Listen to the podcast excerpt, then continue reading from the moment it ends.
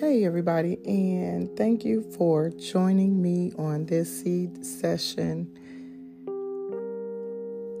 As I listen to myself talk, I'm sitting up here thinking, um, you need to stop recording when you sound like this. But, baby, that's all right. So, this is what it's like when you are a part of hashtag Team No Sleep. So I was up doing some reading, some writing, and I came across this Strength for the Soul um, website, uh, strengthforthesoul.com. and I'm going to read a piece from their website. Actually, I feel as though I did something exactly like this but as I was sitting here reading in my word and comparing it to different scripture, scriptural texts, um, my don't really like King James, but I read that. Um, I read the NIV I've been reading the New World Translation and just a bunch of different ones to look at the verbiage that's presented in it. So, here we go. It says, Are you, point at yourself, are you willing to walk through that open door? That's a great question because we are all faced with doors. And when we don't know the outcome of what's on the other side of the door, it causes us to miss out on a lot of stuff. And so, are you willing to walk through that open door? It reads Life is full of uncertainty, but life is also full of doors that God swings wide open for us to walk through if we would just trust Him. The older I get, the more I realize that God wants my faith to be extraordinary. Not a faith that follows Him as long as I can see exactly where that open door or path leads in fact, that isn't faith at all. That is simply following directions. And yet, many times, God direction is as sketchy as go from all that's familiar to you to a land that I will show you. And haven't I been there? We all want to grow in our faith, experience God at work, and live our purpose before Him. But I wonder how many of us and how many times He gently opens the door for us and we just stand there and stare into a dark void and say, uh uh-uh, uh, no, no, thank you. No, mm-mm. I can't see where that leads no matter all the warm fuzzies you get, like we ignore all of that. The stuff that makes us feel good. we dismiss it. when Moses was on Mount Sinai receiving the law, the people of Israel were down in a camp and they were scared because God was demonstrating his power there on the mountain.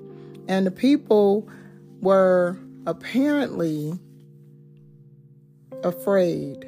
So take it, you know, listen for yourself to the response that they had. When the people saw the thunder and lightning and heard the trumpet and saw the mountain in smoke, they trembled in fear. And I'm going to read that again. Because storms make us scared. But sometimes we be stuck on a highway or, you know, stuck in the air, and we have to go through those storms. So when the people saw the thunder and lightning and heard the trumpet and saw the mountain in smoke, they trembled in fear and they stayed at a distance and said to Moses, Speak to us for yourself, and we'll listen. But do not have God speak to us, or we will die. And so Moses said to the people, Look, don't be afraid. God has come to test you. Right? God comes and tests us.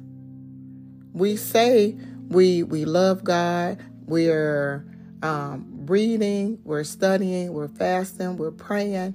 And so when God shows up and he comes with that test, baby, we want to just stand still, run and hide, curl up, get depressed, you know, um, cut people off, don't talk for a while. True? Yeah, very true. And so that fear of God will be with you to always keep you from sinning. Once you learn who God is and you grow with God, you get convicted. Your heart feels some kind of way. You could be talking to somebody about somebody else and you kind of just stop in mid sentence. Like, dang, that just ain't even right. You know, that's my home girl, that's my homeboy. You know, um, Mm, life just starts to look a little different. I'm going to stop that part right there. I don't want to go into that. So, here's one of the saddest lines that's in this text it says that the people remained at a distance while Moses approached the thick darkness where God was. So, here's where it get a little tricky. They had the same flipping opportunity that Moses had and they declined it. So, can you imagine growing up in a household and everybody was given the exact same opportunity to do certain things? And the choices that they made stopped them from doing it. And then one child get mad at the other child because they ended up being successful and they not successful, but you was given the same tools to get to where you needed to be. The people remained at a distance while Moses approached the, the, the thick darkness where God was. And it's sad that the people never got to see the glory that Moses saw. If they would have just trust trusted the open door instead of trembling in fear. Some of our toughest storms is not pretty, very ugly. Heartbreak, grief, shame, job loss, uh, diagnoses, etc. But because they didn't go through the door, they missed out. they remained at a distance. They had no intentions of getting outside of their safe comfort zone to experience the true glory of God. They didn't want to go through that scary door. I'm not sure what that door looks like for you. Maybe it's a new opportunity or a job you're unsure of and, and your ability your abilities to succeed at it Maybe it's the area in ministry and it's still not completely clear of what it's what what's involved. Um, maybe it's a relationship because so many other things failed in your life, but God is opening this door and you don't know what it's going to look like, but God is steady saying, Trust me, and sending people to say, Trust me. And yet, and still, you're not going to get to taste the glory of God because you're afraid and you live it in that fear. And, sometimes it's just a sim- simple um, trust me situation that you are fearing the worst out of. But as God stands there with that door open, are you staying at a distance where it's a safe um, familiar, comfortable place? Are you hesitating to walk through it because you think God might ask you to do something that's a, a little risky? Are you keeping your distance out of fear? Or are you like Moses, willing to approach the thick darkness where God is? Willing to go where it's mysterious and uncertain? Where you have to just trust that God is who he say he is and that he truly takes care of his own. When Moses entered the thick darkness, it was there that he saw God's glory. So on today, I say to you, let's be willing to go where God is, even if it looks scary, even if it looks uncertain, even if we're not entirely sure what the end picture will be. But one thing about it, one thing that's for sure, one thing that's guaranteed God is always right there with us. God don't leave us. We turn from him. And so at the end of that open door that I hope you walk through, you'll be fulfilled and you'll have a great experience. And you never know where that door is leading. It's preparing you for the places that God wants you to be. Hallelujah. I'm talking to myself right now.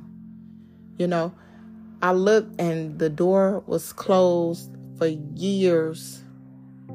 You hear me? For years. Damn near seven years, the door was closed. But the eighth application, the eighth try, the door came open. So then, sometimes we get in the way and we want to push a door open, but God loved me so much that He kept it closed until it was the right time, the right place, right? Blew it open. It was already earmarked for me. And so, in those moments, when those doors are closed, trust that it may not be the right time and it may not be the right place. But when it's the right time and the right place, God will swing those doors open so wide and it'll be easy and it'll be scary because it was so easy. It was so easy to fall in love. It was so easy to laugh. It was so easy to get to work. It was so easy to go through the chemo walk. It was so easy to lose the weight. We just have to trust God. Period. Nothing more nothing less because we'll be out here spending our time trying to find fillers. And these fillers are incomplete because God already told us where to be and what to be doing. Stop wasting time on the fillers. Stop wasting time trying to force open doors and be still and be patient. When I think about the book of Job, Job went through all of that stuff and they didn't talk about the time that it took it took time to build a family. It took time to date and have a relationship. It took time to have kids. It take time to lose it all. It take time to bury and go through funerals. It take time to build up yourself all over again. It take time to work to go back and rebuild what you just lost. It take time to go back out there and date again. It take time to lay down and make love. It take nine months to have each child that Job was given. It takes time. And sometimes we just have to be patient and ride out the time while we're learning and getting closer to God. God is speaking to us through different people, different avenues. If we can't put our phones down, guess what? God gonna meet you in your phone. Gonna start sending you little nuggets through your phone. And it's on you to go through them open doors through your phone. He'll meet you at the TV. He'll meet you in the grocery store line, in a parking lot at your job, God will meet you right where you are. And on that note, is it an open door? If you hang in there with me, I'll hang in there with you. Peace.